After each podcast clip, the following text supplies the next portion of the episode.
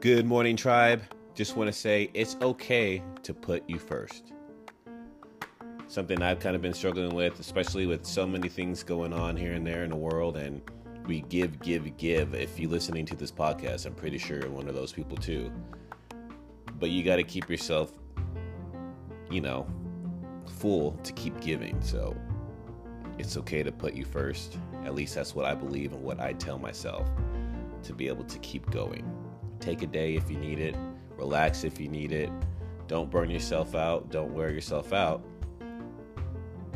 If you need to take time, take some time.